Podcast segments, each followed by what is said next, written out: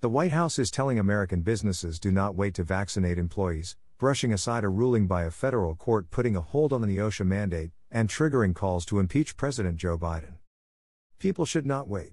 They should continue to go, move forward, and make sure that they're getting their workplace vaccinated, Deputy White House Press Secretary Karine Jean Pierre told reporters at a briefing on Monday, when asked about the pending case before the Fifth Circuit Court of Appeals.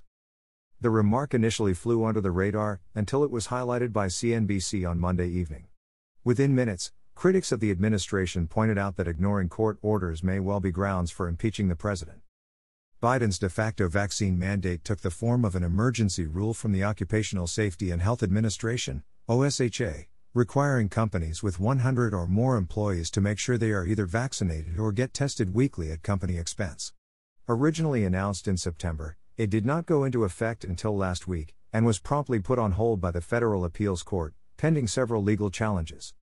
The U.S. Surgeon General said on Sunday the administration would defend the mandate in court, and called it appropriate and necessary.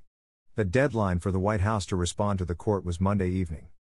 Asked about the challenge, Jean Pierre said the White House's message to Americans was do not wait to take actions that will keep your workplace safe. It is important and critical to do, and waiting to get more people vaccinated will lead to more outbreaks and sickness.